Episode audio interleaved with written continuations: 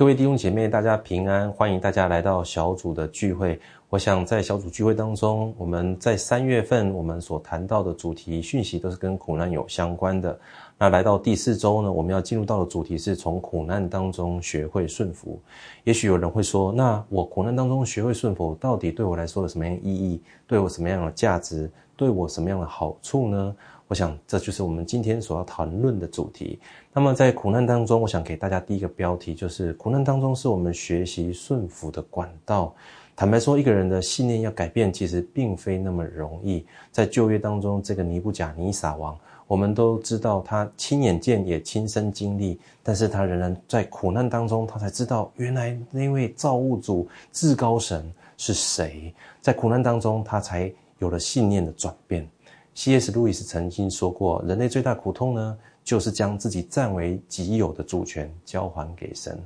某种程度来说，一个人能够信耶稣，就是这个世界上莫大的神迹了，比一个人病得医治还更加的神迹。神很知道我们的信念要改变不是那么容易，所以往往在苦难当中是我们学习顺服最好的一个管道。那么第二个标题要给大家就是说，那么难道我知道有一位神，然后神继续做他的神，然后我继续在苦难当中吗？第二个标题是，当我们在苦难当中愿意顺服神的时候，将看见在苦难背后的意义跟价值。那么这个意义跟价值我分为3个部分。第一个部分就是全然顺服，那必有尊荣。我们都知道耶稣基督他本有神的形象，不以自己与神同等为强夺的，然后反倒虚己，取了奴仆的形象，成为人的样式，既有人的样式，最后就死在十字架上。最后神就将他升为至高，那将他的全天下所有的名都归给他，使荣耀也归于父神。这是我们每个人都知道，耶稣基督他成了我们最好的榜样，他让我们知道当全然顺服神的时候，神必将这样尊荣就是来赐给他。那第二个价值就是当我们愿意信靠耶稣基督的时候，我们就可以不羞愧。因为经文这边提到就是说，看哪，我把所拣选所宝贵的房角石安放在西安，信靠他的人必不致羞愧。我深信神的话语是信实，当我们愿意在苦难当中愿意继续来相信神，愿意来信靠他的时候，神必不使我们羞愧。第三个可以看见的意义跟价值，就是当我们学习耶稣的样式的时候，就可以得享平安。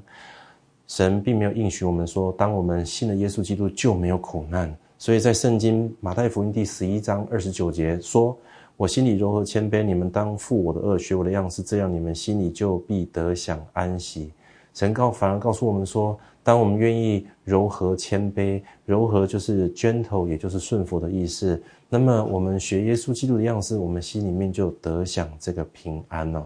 那当然最重要就是在经历了这一切，我们看见这些价值，知道这位真神之后，我们可以得着什么呢？给大家第3个标题，就是在苦难当中的顺服将成为我们的生命品格，并领受那永恒的救赎。许多人会问说，那么信耶稣之后是不是就没有苦难？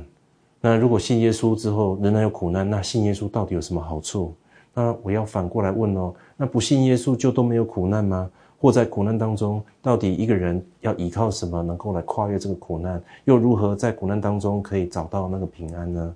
我相信神在他的圣经当中写得非常清楚，在约翰福音第16章33节这边讲得非常清楚，他说到，我将这些事情告诉你们，是要叫你们在我里面有平安，在世上你们有苦难，但你们可以放心，我已经胜了世界。神应许我们说，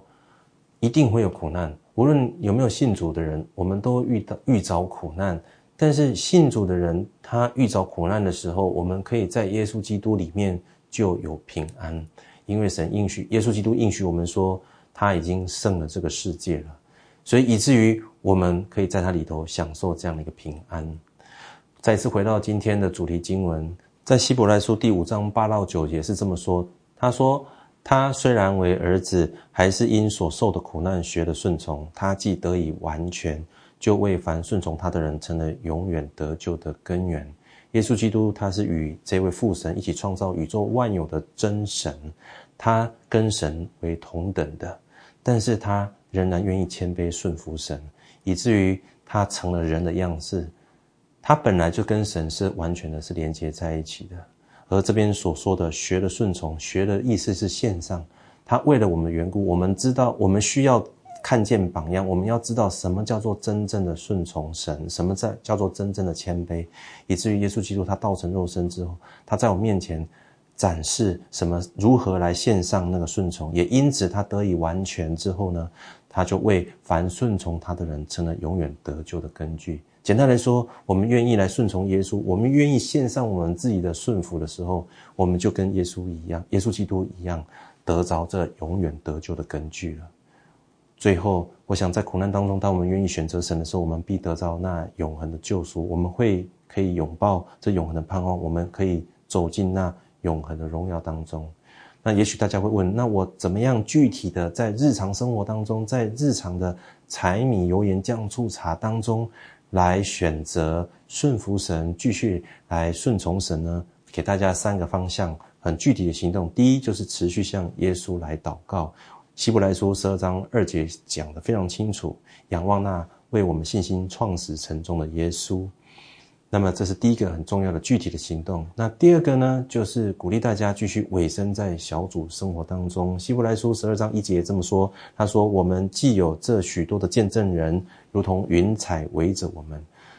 你知道信主跟不信主最大的差别，就是信主的人跟不信主的人，他们遇见苦难之后，信主的人他们在耶稣基督里面有平安，而他们生命见证成为我们的支持，让我们可以放下各样的重担。第三个呢，就是鼓励大家要稳定的来读经，接受装备。因为诗篇119篇讲得非常清楚，你的话是我脚前的灯，是我路上的光。鼓励大家在教会当中继续来接受装备，然后接受这样子的训练，让我们更熟悉明白神的话。我想最后为大家来做个祷告。所以说，我们愿神来祝福每一位小组的组员，愿神你与他们同在，祝福他们透过神你的话语能够更认识你，在苦难当中选择顺服，以至于经历神你奇妙作为。祷告奉靠耶稣基督的名，阿们。